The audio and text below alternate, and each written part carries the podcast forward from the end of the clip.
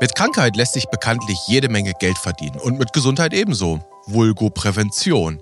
Was also wäre die richtige Prävention? Wo? Vor allem wo und für wen? Was sagt die Evidenz dazu? Und ist ein Adipositas-DMB eigentlich nur grober Unfug? Damit herzlich willkommen zu einer neuen Episode vom Evidenz-Update-Podcast. Wir, das sind Martin Scherer. Präsident der Deutschen Gesellschaft für Allgemeinmedizin und Familienmedizin der DGAM und Direktor des Instituts und Poliklinik für Allgemeinmedizin am UKE in Hamburg. Und hier am Mikrofon ist Dennis Nüssler, Chefredakteur der Ärztezeitung aus dem Hause Springer Medizin. Moin, Herr Scherer. Moin, Herr Nüssler. Wir haben neulich in der letzten Episode haben wir über den ja, Unfug massenhafter Früherkennung gesprochen und einige Missverständnisse, was den Präventionsbegriff angeht. Ähm, Herr Scherer, wollen Sie es vielleicht noch mal ein bisschen rekapitulieren, ganz knapp, wozu wir da wir gekommen sind? Da, wir sind da rausgegangen mit der Einschätzung, dass Prävention insbesondere auch als Verhältnisprävention gedacht werden muss, dass die Verhaltensebene das eine ist, aber dass äh, die Lebenswelten nochmal eine wichtige Komponente sind, ähm, die auch oft vergessen werden. Wir sind dann rausgegangen mit dem Gedanken, dass Prävention, ähm, die wirklich nur auf das individuelle Verhalten fokussiert, keine Wirksamkeit hat, jedenfalls nicht die, die sich dann auch klinisch relevant niederschlägt. Und ähm, dass es für viele Bestrebungen im Rahmen von Früherkennungsmaßnahmen, die oft mit Prävention verwechselt werden, dass es für die eben auch nicht ausreichend Evidenz gibt. Mhm. Und dann an der Stelle, wo wir dann nach Evidenz gesucht haben, dann habe ich sie so ein bisschen gechallenged, ja, wo es denn überhaupt Evidenz für Prävention gibt. Und da kam dann quasi ihr Cliffhanger ins Spiel für die heutige Episode. Und Sie haben ein bisschen Literatur mitgebracht heute für das Gespräch. Ich fürchte aber, dass wir an der nicht bleiben können am Ende, sondern dass wir tatsächlich über das Thema ja, Adipositas einfach mal beispielhaft reden müssen. Dafür gibt es jetzt äh, die Möglichkeit neuer DMP demnächst. Wir, vielleicht müssen wir auch über Gesundheitskiosk reden. Und Herr Scherer, wenn ich es genau sehe, dann auch über das Thema soziale Determinanten für Krankheit und Gesundheit. Und dann drehen wir vielleicht mal das ganz große Rad, nämlich wie wir eigentlich unser Gesundheitsversorgungs- oder Krankheitsgenerierungssystem betrachten sollten. Liege ich damit falsch oder sollten wir in diese Richtung gehen? Naja, ob man das große Rad drehen will oder nicht, Adipositas ist nun mal ein großes Rad. Die gesellschaftliche Aufmerksamkeit ist groß bei Politik, bei Wissenschaft. Aber die Prävention und die Behandlung von Adipositas, das ist nicht alleine medizinische Aufgabe, das ist eine gesamtgesellschaftliche Aufgabe. Mhm, ja. Und nicht selten eben auch der Ausdruck sozialer Ungleichheit. Und Sie merken, wenn ich jetzt noch ein bisschen weiter rede, dann wird das Rad immer größer. Ja, dann wir fangen einfach mal an zu drehen und dann schauen wir, wie wir es demnächst weiterdrehen. Schaffen wir das in zehn Minuten, Herr Scherer? Ja, also klar, Herr Nössler, Zeit ist Geld, besonders in der besinnlichen Vorweihnachtszeit. Okay, gib mal Gas. Also arbeiten wir vielleicht direkt mal die Evidenz durch. Ähm, es war ja tatsächlich auch so, ein, so, eine Botschaft in der letzten Episode, dass wir so, so ein Lack of Evidence haben. Oder es war zumindest ja, gefühlt, dass die Evidenz schwierig ist. Heute wollen wir tatsächlich mal gucken, was gibt es denn in Sachen Verhältnisprävention überhaupt an Evidenz, belastbare, vielleicht auch signifikant positive Aussagen. Jetzt mal anders gefragt, wie frustrierend war eigentlich Ihre Recherche? Naja, einen langen Atem, den braucht man natürlich, wenn es ähm, um Jahre oder Jahrzehnte gehen soll bei Dingen, die irgendwann mal einen Effekt haben soll. Also Prävention heißt ja, ich mache heute was, ich mache es jahrelang und irgendwann muss ich einen Effekt einstellen. Und dann sind wir schon beim Endpunktproblem. Es liegt nun mal in der Natur der Sache, dass es zu wesentlichen Fragen der Primär- und Sekundärprävention bisher eigentlich kaum bis keine Mortalitätsdaten gibt. Das ist ja immer der Endpunkt, auf den wir hinaus wollen. Aber davon muss man sich nicht frustrieren lassen. Das liegt einfach in der Natur der Sache. Hm. Da habe ich direkt mal eine methodische äh, Frage, bevor wir uns das angucken, was Sie gefunden haben. Wenn man jetzt mal mit Sicht des Versorgungsforschers sich wertvolle Endpunkte betrachten will bei ähm, verhältnispräventiven Ansätzen, wozu würde man denn greifen? Ich vermute, dass eine wirklich kontrollierte Interventionsstudie über 10, 20 Jahre Follow-up eher schwierig ist. Wäre dann nicht eher auch so ein vergleichendes Kohortenmodell das Mittel der Wahl?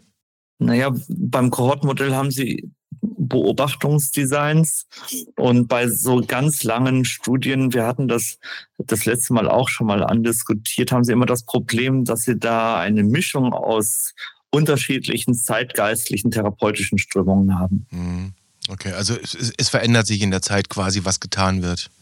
Richtig. Mhm, okay. Dann drehen wir es mal um. Weg von der Methodik hin zu dem, was Sie gefunden haben. Was haben Sie denn gefunden? Die Lösungsvorschläge sehen erstmal natürlich einfach aus. Also eine Kombi aus äh, ausgewogener Ernährung und täglicher Bewegung. Ähm, das war wahrscheinlich gänzlich neu jetzt für Sie. Ich bin überrascht. das ist fast eine Breaking News. Also das Wissen ist vorhanden, dennoch existieren eben bis heute keine einheitlichen Empfehlungen oder Programme und es bleibt offen, wie man die Kinder und die Jugendlichen dann innerhalb dieses Wissens in die Umsetzung bringt die, die Schule bietet rein theoretisch optimale Voraussetzungen. Ähm, das sind sie. Das ist ein Ort, an dem die Lehrerinnen und Lehrer engen und ständigen Kontakt haben. Die Kinder verbringen da ausreichend viel Zeit. Also der Zugang wäre da. Aber wie macht man es im Alltag und wie bringt man dann das Wissen, was es eigentlich schon gibt, wirklich auch zum Wirken? Mhm. Äh, Klassiker wäre, ich stelle eine Pommesbude vor der Schule auf oder vielleicht tatsächlich was anderes. Ähm, Sie haben, Herr Scherer, zwei Systematic Reviews mitgebracht und eine in einem deutschen Journal erschienene Übersichtsarbeit. Sie kennen die Frage, die jetzt kommt, was machen wir damit?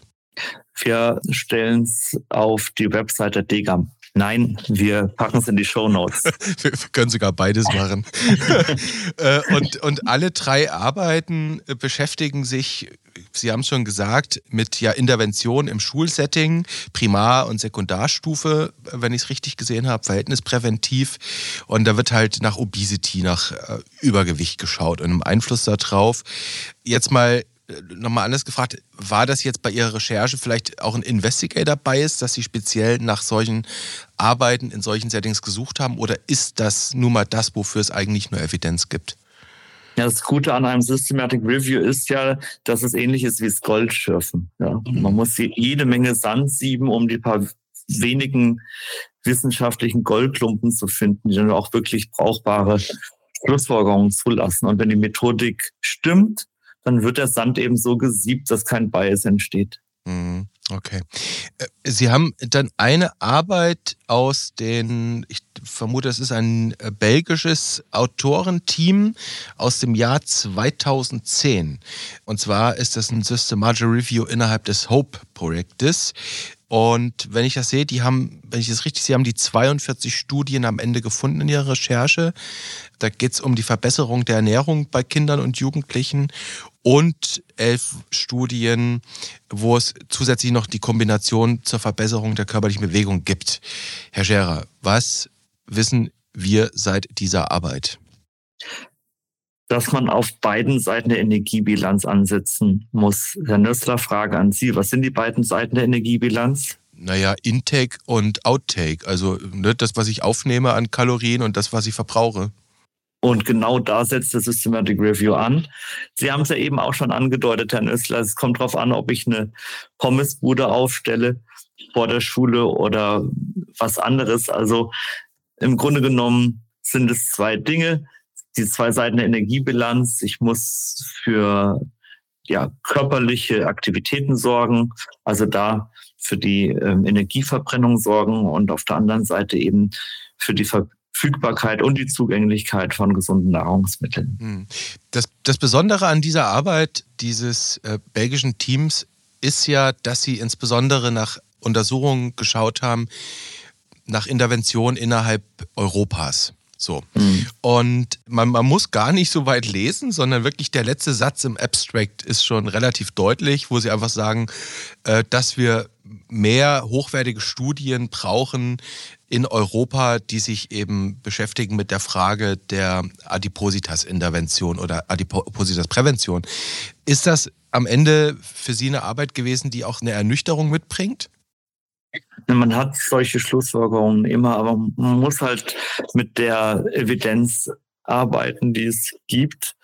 Aber wir werden an den anderen Reviews schon noch sehen. Ähm, es gibt schon ausreichend Primärstudien, die einen jetzt schon ins Handeln bringen könnten. Aber das ist natürlich der Lieblingssatz aller Review-Autoren. Ähm, High-Quality Studies are needed. Mhm. Das, das finden Sie kaum ein Review ohne diese diese Schlussformel. Hm.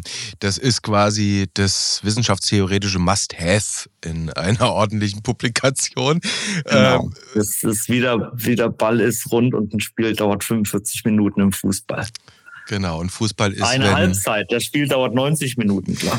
Und Fußball ist, wenn 22 äh, Mann, Schrägstrich Frau den Ball hinterherjagen und am Ende Deutschland gewinnt. Schön wär's, ne?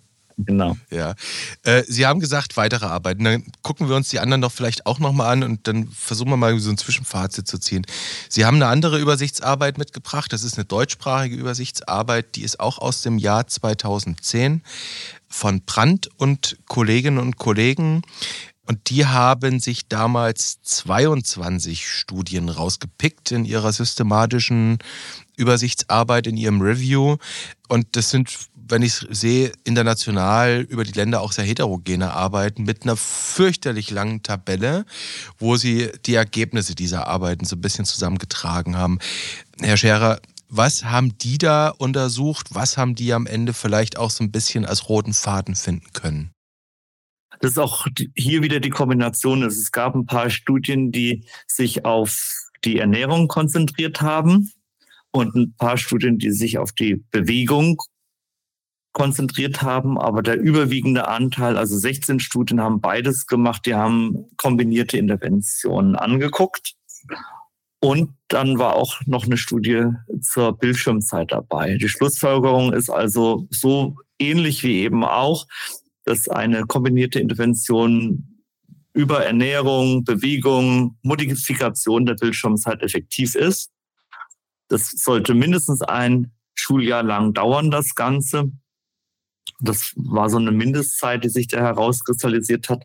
Und ähm, es sollten Wasserspender aufgestellt werden in Schulgebäuden. Es sollte das Thema zuckerhaltige Getränke, Bildschirmzeit, das sind alles Themen, ähm, die dann auch in der Schule thematisiert werden sollten. Also schon eine Schlussfolgerung, mit der man was anfangen kann, finde ich. Äh, denken Sie an den letzten Segam-Kongress zurück, da hatten wir auch überall Wasserspender stehen. Also allein schon mal diesen, diesen unnötigen Zuckerintake, diese, diese unnötige Zuckerzufuhr zu vermeiden. Das ist schon mal ein erster Schritt.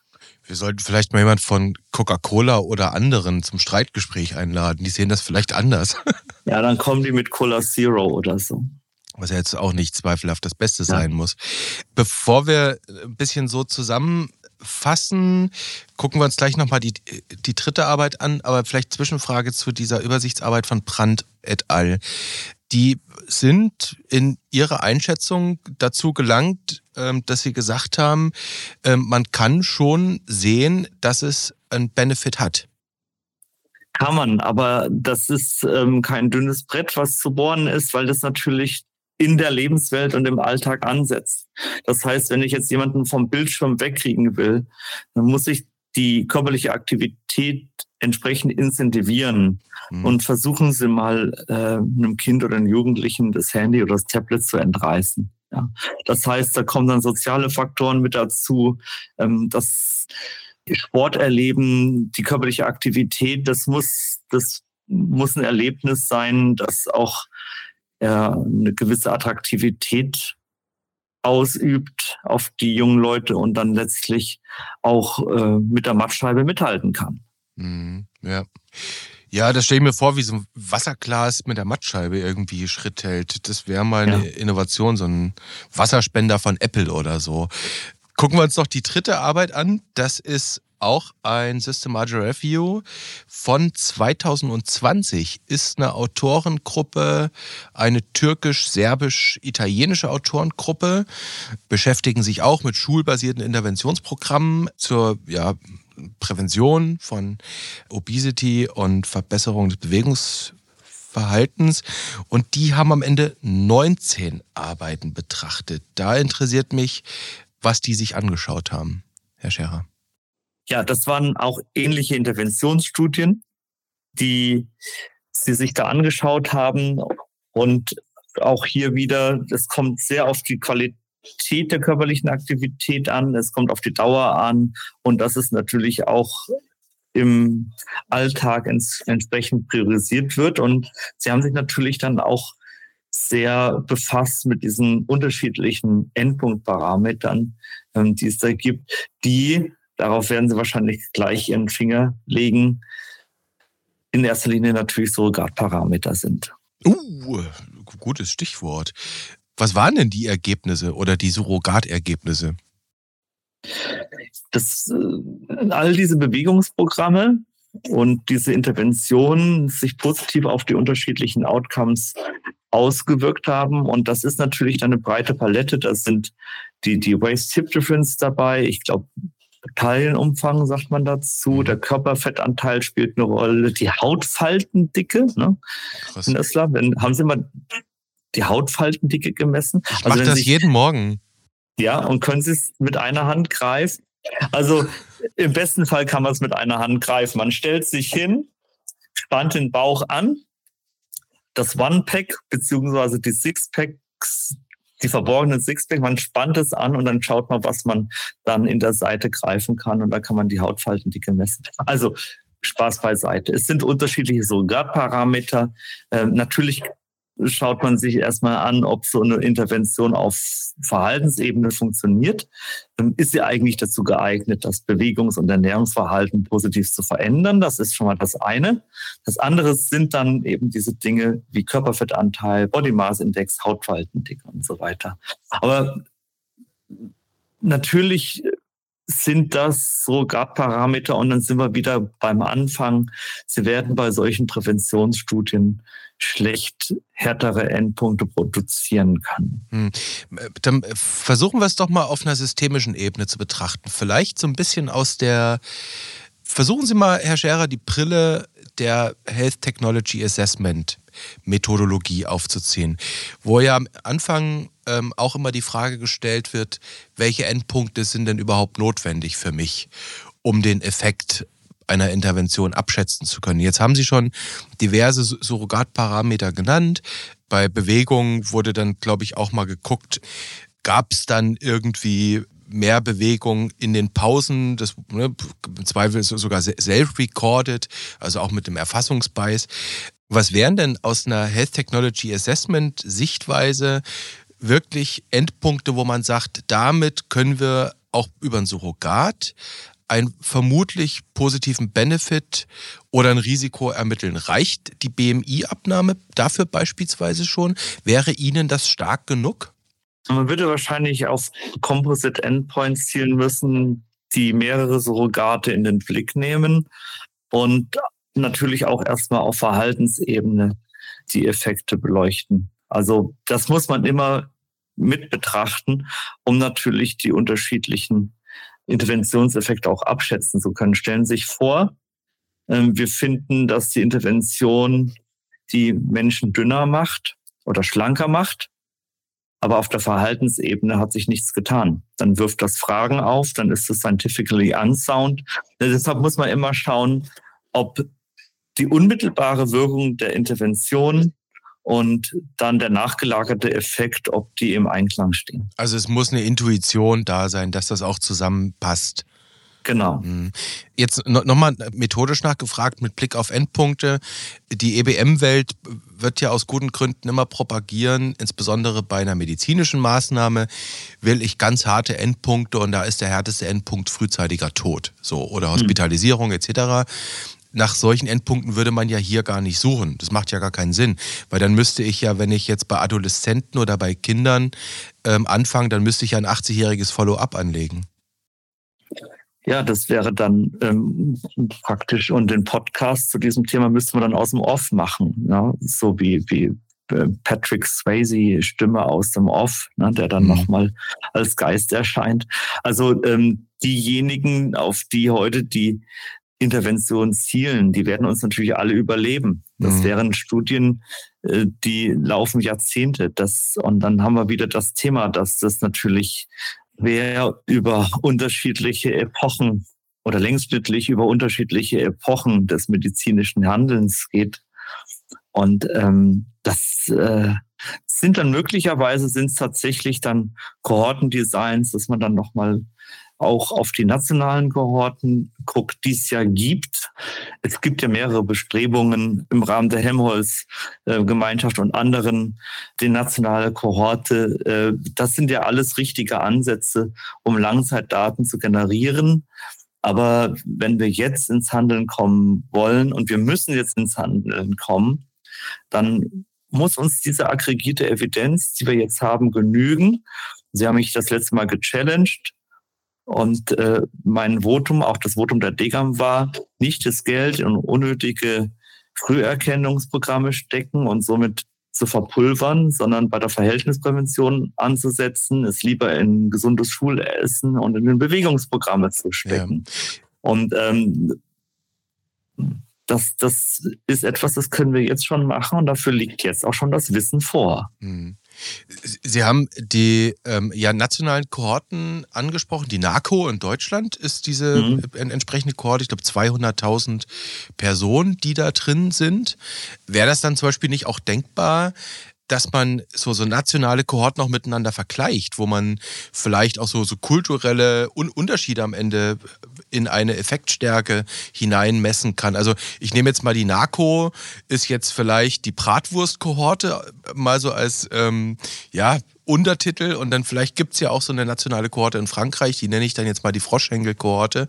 Wäre das dann vielleicht in 20 Jahren mal ein statthafter Vergleich, dass man mal diese beiden Kohorten vergleicht und sagt, vielleicht gibt's, sieht man da auch Unterschiede bei gewissen Endpunkten, die man vielleicht auch kulturell erklären kann? Ja, das ähm, kann man machen, aber es sind Beobachtungsdaten, die man hier erhebt. Und ob das dann die Entscheidungsgrundlage für politisches Handeln sein kann, nochmal, handeln muss man eigentlich jetzt. Okay. Gut, äh, dann vielleicht nochmal zu diesen drei Reviews nachgefragt, was auffällt. Auch das wird niemanden verwundern, der hin und wieder mal sich Meta-Analysen und Reviews anschaut, dass die Begriffe Weak und Moderate ähm, bei den da jeweils untersuchten Arbeiten doch recht häufig ja genannt werden, was die Studienqualität angeht. Überrascht Sie das jetzt so überhaupt nicht? Oder anders gefragt, was sagt uns das über die vorliegenden wissenschaftlichen Arbeiten zu dem Thema Primärprävention von Adipositas? Und das sagt uns, dass die Forschung dazu noch lange nicht abgeschlossen ist und dass fast jede Übersichtsarbeit mit dieser Forderung nach weiteren qualitativ hochwertigen Arbeiten endet. Wir hatten das eben schon mal. Okay. Ähm, das gehört zum guten Ton. Alles klar. Also, dann schauen wir doch mal in, Sie haben ja jetzt quasi als, als Fazit aus Ihrer Analyse aus diesen drei Arbeiten gesagt, äh, im Prinzip bestätigen diese Arbeiten, die ja teilweise auch schon ein paar Jahre zurückliegen, und die Studien da drin noch sehr viel länger teilweise, dass man eigentlich den Hinweis kriegt, wir müssen längst handeln. Schauen wir mal so ein bisschen in die Dinge, die jetzt gemacht werden. Wir reden heute nicht über Früherkennung. Stichwort Verhältnisprävention, darüber reden wir ja gerade. Wenn wir uns mal einen Schritt von der Schule wegbewegen und vielleicht mal etwas größer in der Population schaut, äh, lasse ich jetzt mal den Stichwort Gesundheitskiosk gefallen.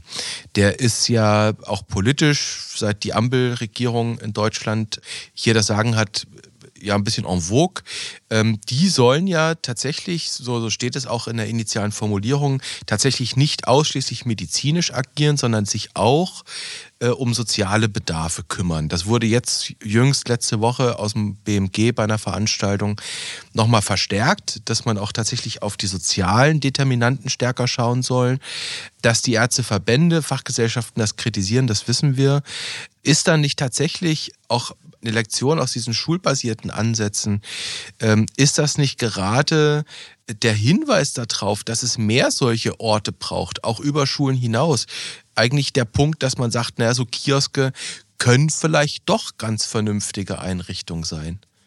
Ja, das ist das, was man aus den Schulansätzen lernen kann, dass man eben in den Lebenswelten ansetzt. Es sind alle Maßnahmen sinnvoll, die auf beiden Seiten der Energiebilanz ansetzen und die eben dann auch in den Lebenswelten der Zielgruppe repräsentiert sind. Dazu gehört zum einen die Schule, aber auch die Kioske haben ja diesen Lebensweltansatz, ähm, dass es eben dort die Leute ansprechen, ähm, wo die auch alltagsmäßig vorbeikommen, in Einkaufsstraßen, in Kaufhäusern. Das ist sicherlich ein, Ansatz, den man weiterverfolgen kann. Aber es ist, ich glaube, es sind dann auch nicht nur die Schulen und nicht nur die Kioske. Ähm, Verhältnisprävention geht dann auch breiter. Das geht dann auch über eine Zuckersteuer. Das geht über das Thema soziale Ungleichheit als, als Trigger für chronische Erkrankungen. Nochmal, Herr Nössler, das ist eine gesamtgesellschaftliche Aufgabe und äh, das kann nicht einfach nur Thema der Medizin sein. Es ist auch ein Thema der Medizin. Ja, Aber es fängt eben auch vor der Praxistür an und alles, was vor der Praxistür ist, ist gut. Die Schule, der Kiosk, aber damit eben noch nicht genug.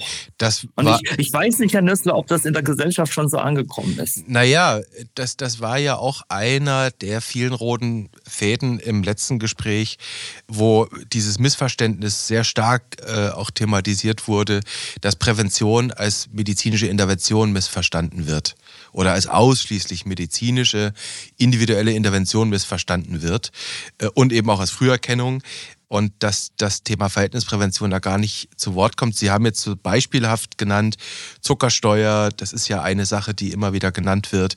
Auch so Sachen wie Nutri-Score und solche Geschichten wird ja immer wieder auch gebracht. Vielleicht sogar ein Softdrink-Verkaufsverbot in den Schulen. Es gibt ja gar keinen, es steht nicht im Grundgesetz, dass es möglich sein muss, in jeder Schule Softdrinks zu kaufen. Auf der anderen Seite in Sachen Energiebilanz Verhältnisprävention wäre doch beispielsweise, Herr Scherer, eine ordentliche Verkehrswegeplanung ein gescheiter Ansatz, der zum Beispiel das Fortbewegungsmittel Fahrrad in Städten bevorzugt. Es ist alles gut, was die Schwelle zur Bewegung senkt. Hm. Und ähm, wenn das ähm, Radfahren in den Großstädten kein Überlebenstraining mehr ist und man da auch nicht mehr wie soll ich sagen, sich wie im Dschungel fühlt, dann ist das natürlich auch eine Schwelle, die gesenkt ist und die die Leute vielleicht dazu bringt, noch häufiger das Auto stehen zu lassen, beziehungsweise die Bewegung in den Alltag zu integrieren. Und andere Länder machen es vor. Mhm. Schauen Sie in Kopenhagen oder in äh, niederländischen Großstädten. Und viele Großstädte bei uns sind auch auf einem guten Weg. Also mhm. Äh, auch, auch da gibt es natürlich Unterschiede.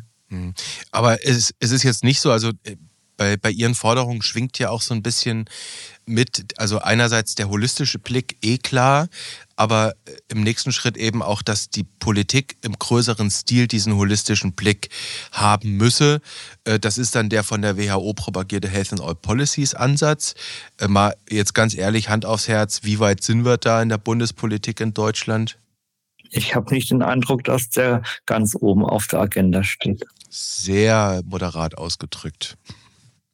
Wir, wir, wollen ja hier halbwegs ernsthaft bleiben. Wir wollen ja nicht nur rumalbern, wir wollen ja über ein ernsthaftes Thema reden und eigentlich überlegen, ähm, was kann man aus dem, was die Wissenschaft, die sogenannte Wissenschaft an ja, Beweisen und Hinweisen liefert, für Schlussfolgerungen ziehen.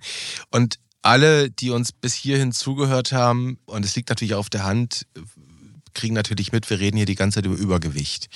Jetzt kommt eine Suggestivfrage, Herr Scherer. Mindestens eine muss sein, ist Adipositas für Sie jetzt tatsächlich ein Risikofaktor oder vielleicht auch eine Krankheit? Beides. Also weltweit hat das Übergewicht die Unterernährung von der medizinischen Bedeutung her überrundet, das kann man schon so sagen. Adipositas ist multifaktoriell verursacht und äh, ist sicher eine ganz wesentliche Herausforderung der Medizin. Und es gibt Folgestörungen der Adipositas, die eindeutig als Krankheiten einzustufen sind. Und die Adipositas selber hat auch ähm, neben der biomedizinischen natürlich psychologische, sozialethische, juristische, ökonomische Gesichtspunkte. Es ist eine gesamtgesellschaftliche Aufgabe, aber es gibt natürlich auch adipöse, gesunde Menschen, ja, also die keine weiteren Erkrankungen aufweisen, für diesen morphologisches Korrelat gibt. Hm. Insofern würde ich sagen, beides, Risikofaktor und Erkrankung sicherlich. Würden Sie, wir können ja mal wieder dieses Spiel machen, ich komme zu Ihnen in die Ambulanz ähm, und Sie stellen jetzt fest, was wir nicht hoffen wollen, der Nösler hat ein BMI von 30, aber sonst keine andere Erkrankung. Da wäre ich in Ihren Augen jetzt noch nicht krank. Da würden Sie höchstens sagen, pass mal auf, äh, hier ist ein Korrelat an Risikofaktoren, oder? Ganz genau. Und mhm. würde natürlich mit Ihnen versuchen, auf einen Weg der individuellen Verhaltensprävention einzuschwenken. Was zugegeben. Das ist ja das, das ist ja das, was wir in der Medizin, da kommen wir nicht umhin. Genau. Ja, auch wenn wir immer sagen, die individuelle Verhaltensprävention, da gibt es äh, Wirksamkeitsnachweise, die nicht sonderlich belastbar sind, hm. beziehungsweise unzureichende Evidenz. Aber das ist ja im Grunde genommen in der 1 zu 1 Konsultation der Weg, der uns dann bleibt. Und Daily Doing tatsächlich, wenn man dann jemanden vor sich sitzen hat mit eben diesen jetzt geschilderten beispielhaften Risikofaktoren, immer dann natürlich auch der Versuch, eben diese Lebensstilberatung zu machen, das Gespräch zu suchen und zu überlegen, was kann man im, im, im Gespräch vielleicht bewirken. Und ich meine, Hand aufs Herz, Herr Scherer, wir wissen alle, wie gut bzw. schlecht das im Einzelfall dann eben auch funktionieren kann. Und dass es eben bei vielen Menschen nicht zwingend zu den doch fruchtbaren Ergebnissen, die man sich wünscht, führt. Jetzt haben wir ähm und das ist eben eine sehr lange Aufgabe ist. Da werden Sie mit einem Gespräch nie was ausrichten. Also es wird immer darauf ankommen, dass man die Patientinnen und Patienten erstmal bei der Stange hält und überhaupt dazu kriegt, in mehreren Folgekonsultationen das Thema überhaupt erstmal mitzugehen. Mhm. Und, und das, das, was Sie sagen, nämlich Patienten bei der Stange halten, Folgekonsultation, also wirklich so ein ja, Patientenpfad und im Zweifel auch nur in einer Praxis so anzulegen, dass da eine Regelmäßigkeit entsteht. Das ist ja eigentlich gerade der Versuch von Disease Management Programmen. So. Oder jedenfalls die gute Idee dahinter. Und jetzt hat am 16. November war das, hat der gemeinsame Bundesausschuss die entsprechende Richtlinie ja beschlossen. Das braucht jetzt noch ein bisschen, bis sie dann offiziell gilt, ähm, wonach man dann demnächst auch mal DMP Adipositas auflegen kann ähm, für Menschen mit einem BMI zwischen 30 und 35 und wichtig an der Stelle mindestens einer Erkrankung. Und ähm, jetzt würde man natürlich intuitiv sagen, dann muss doch so ein DMP eigentlich eine super Sache sein, wenn es mir dabei hilft, die Leute in der Praxis bei der Stange zu halten.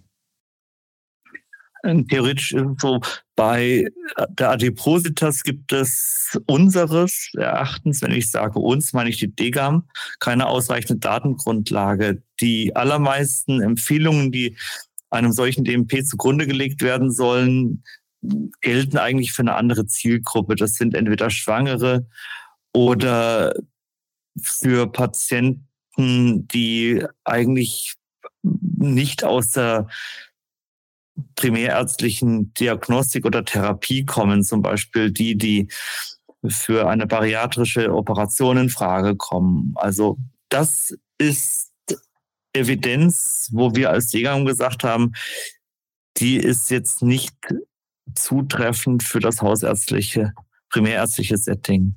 Mhm. Und nochmal, äh, die Prävention beginnt vor der Praxistür.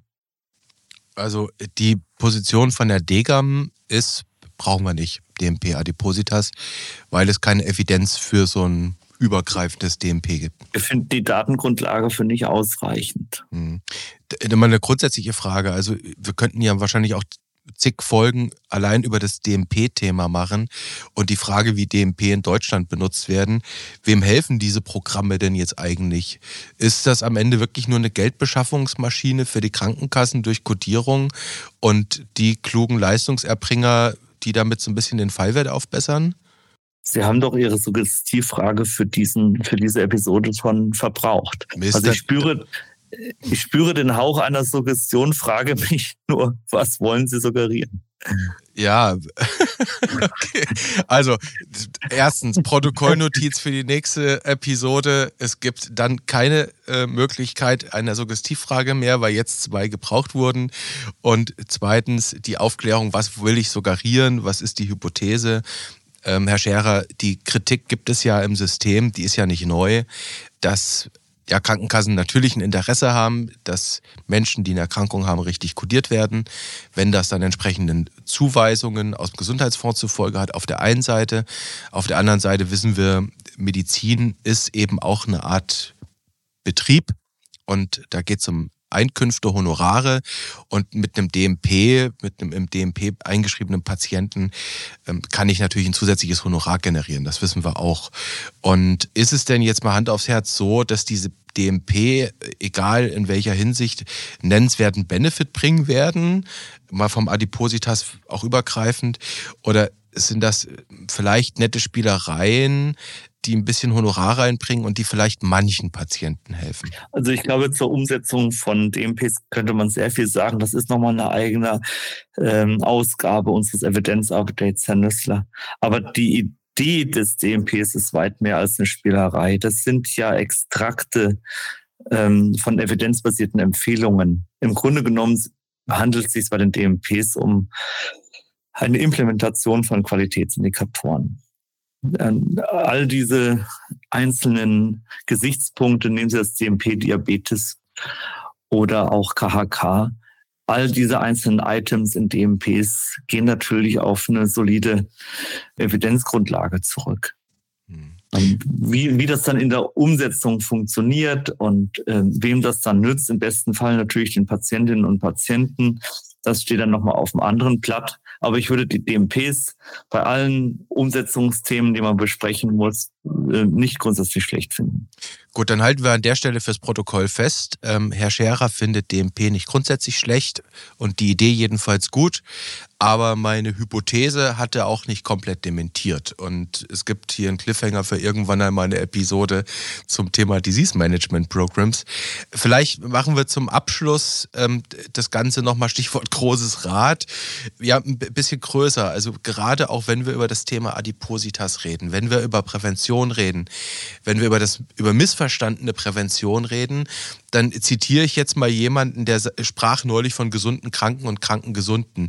Und ich finde das ehrlich gesagt eine ganz wunderbare Bezeichnung für die Paradoxien, die unser Gesundheitsversorgungssystem so in sich trägt. Und wenn man jetzt auf der einen Seite, Herr Scherer, sagt, naja, ähm, eine vernünftige, also wirklich eine gut gemachte, echte Prävention ist ein entscheidender Hebel für eine gesunde Bevölkerung, dann müssten wir uns ja im Ergebnis eigentlich noch mehr um die noch Gesunden kümmern. Weil Prävention setzt ja eigentlich da an, wo ich noch gesund bin oder nicht krank. Und wenn man sich jetzt aber das ärztliche und pflegerische Selbstverständnis anschaut, dann ist das doch immer noch sehr, sehr tief von äh, individueller Kuration geprägt. Und ähm, natürlich wird gerade jetzt auch in so einer Grippewelle ärztlich absolut jeden Tag geklagt, ich habe keine Zeit in der Praxis, mich um die Kranken zu kümmern. Und äh, von außen betrachtet entsteht da so ein bisschen wie, wie ein Widerspruch. Von wem haben wir denn heute in unserem System zu viel? Haben wir zu viel gesunde Kranke, zu viel kranke Gesunde? Ich würde einfach mal sagen, wir haben zu viel Marktmacht. Also die Freiheit des Marktes ähm, führt dazu, dass es eben eine breite Auswahl von gesundheitsschädlichen Optionen gibt. Wenn die einfach nicht da wären, wären wir schon mal einen Schritt weiter. Vorsicht, Herr Nössler, bitte schreiben Sie jetzt nicht in der Ärztezeitung, ähm, Scherer plädiert für ein Verbot von allem, was Spaß macht. Nein, ich wollte schreiben, Aber, Scherer plädiert für weniger Markt. Aber ähm, das ist es doch. Also all diese Überlegungen gehen doch von einer hypertrophen Grundidee des omnipotenten Medizinsystems aus. Dabei liegt doch die Lösung im Mark. Also das, wenn es einem leichter gemacht würde, das Schädliche wegzulassen und das Nützliche zu tun, dann wären wir schon mal einen großen Schritt weiter. Das, äh, Sie haben schon angedeutet, die Barrieren für die Bewegung senken, Bewegungsprogramme attraktiv machen, es so in den Alltag einbauen, dass es auch Spaß macht. Gesundes Leben, gesunde Ernährung so in den Alltag integrieren, dass es Spaß macht, dass es äh, kein, dass es nicht als Mangel empfunden wird und ähm, dass man es vielleicht auch im Geldbeutel irgendwie merkt. Wenn Sie von zu viel Marktmacht sprechen, muss man ehrlicherweise ja sagen, das betrifft ja auch die Menschen, die Medizin machen. Wenn man es genau nimmt, die Medikalisierung in der Gesellschaft, über die wir beispielsweise ja oft auch reden müssen, die wird ehrlicherweise ja vor allem auch ärztlicherseits getrieben. Es ist ja nicht nur so, dass es Big Pharma äh, ganz alleine macht. Äh, da mache ich ja als Verordner am Ende auch mit. Und ich meine, das beste Beispiel im Moment sind die sogenannten Abnehmspritzen, ja. Das sind für viele Menschen mit äh, Typ 2 Diabetes wahrscheinlich ganz wertvolle Arzneimittel, die jetzt nicht zur Verfügung stehen, weil irgendwelche anderen die auf einem blauen Rezept äh, zum Abnehmen verordnen. Also das, das steckt ja schon im System drin, diese zu viel Marktmacht. Und es wird ja dann auch mit der sozialen Ungleichheit nicht besser. Es gibt ähm, wirklich ausgedehnte pharmakotherapeutische Optionen bei Adipositas, aber auch hier ist es ja wieder das Thema, dass sich das nicht alle leisten können. Genau, und wenn ich eben in der Lage bin, jedes, jedes Jahr für 10.000, 20.000 Euro mir auf blauen Rezept irgend so eine Abnehmspritze zu holen, ja super. Dann bin ich rank und schlank und habe super Nebenwirkungen im Zweifel noch. Ich spüre einen Konsens super, dass wir das jemals noch schaffen würden in diesem Evidenz-Update-Podcast. Vielleicht eine andere Sache, das ist so ein Begriff, ich verstehe ihn bis heute nicht und ich kämpfe mich immer noch durch dieses Buch und es, es will mir nicht gelingen. Es gibt da äh, Rethinking Healthcare, so, so ein Buch, das ist doch schon etliche Jahre alt von Michael Porter und Elizabeth Theisberg. Ähm, Value-Based Healthcare haben die diesen Begriff damals getauft. Das ist ihnen natürlich geläufig, nehme ich an. Das ist mir geläufig und das ist eigentlich die Grundidee von vielem, was wir auch hier in unseren Podcasts zu bewegen. Im Grunde genommen geht es darum, dass ich jeden Dollar oder jeden Euro, den ich ausgebe, im Lichte des Patientennutzens betrachten muss. Mhm. Wie viel, wie viel patientenrelevantes, positives Outcome erziele ich mit jedem ausgegebenen Euro? Das ist die Grundidee. Mhm. Und dann genau auf dieser Ebene gedacht, müsste das doch eigentlich da, dafür sprechen, Herr Scherer. Jetzt wird es richtig bösartig. Jetzt versuche ich Sie mal zu einer interessanten Aussage hinzureißen, dass wenn wir heute feststellen, wir hatten das in einer anderen Episode, im Laufe des Jahres war das, glaube ich, dass wir eigentlich wahnsinnig viel Geld ausgeben für Gesundheitsleistungen hm. oder generell für Gesundheitsversorgung und eigentlich miserabel sind bei Outcomes oder bei etlichen. Und selbst Janosch Stamm, Grünabgeordneter, Intensivmediziner, hat gesagt, ähm, wir geben unheimlich viel Geld aus und die Qualität in unserer Notfallversorgung ist eine Katastrophe. Nur an einem Beispiel. Dann müsste das, was Sie gerade gesagt haben, ja eigentlich bedeuten, stopp, dann nehmen wir jetzt von diesen vielen, vielen Milliarden, nehmen wir jetzt ein paar Milliarden raus, streichen diese medizinischen Leistungen, die völliger Unfug und fragwürdig sind und stecken die in Radwege und in Schulobst. Kein schlechter Ansatz. Es würde ja reichen, schon mal bei den großen Überversorgungssegmenten anzufangen, nämlich der Kardiologie und der Orthopädie, wo extrem viel gemacht wird, wo zu viel gemacht wird. Und es würde helfen, jetzt nicht noch zusätzlich unnötig Geld zu verpulvern in zweifelhaften Früherkennungsprogrammen, sondern dort investieren, wo, wo es das Leben und den Alltag besser macht. Und in, gerade in den Schulen und im Bildungsbereich, da brauche ich jetzt nicht unbedingt mein Fachgebiet zu weit zu verlassen. Ähm, das kann, glaube ich, jeder Mann, jede Frau nachvollziehen, ähm, dass das Geld da gut investiert wäre. Höre ich da auch ein Plädoyer raus? Sie sind ja bekanntermaßen Verfechter einer Bedarfsplanung für Weiterbildung. Ähm, das ist ja auch, hat ja auch einen guten Ruf innerhalb der DGAM. Äh, höre ich da auch vielleicht so eine Idee raus, dass wir vielleicht ein flächendeckendes Umschulungsprogramm auflegen sollten für äh, Kardiologen und äh, Orthopäden und Unfallchirurgen hin zur Sozialmedizin und Sozialpädagogik? Naja, Herr, Nessler, möchten Sie jetzt einen Artikel machen, wo ich eine Umschulung ähm, von der Kardiologie in die Sozialpädagogik ähm, befürworte?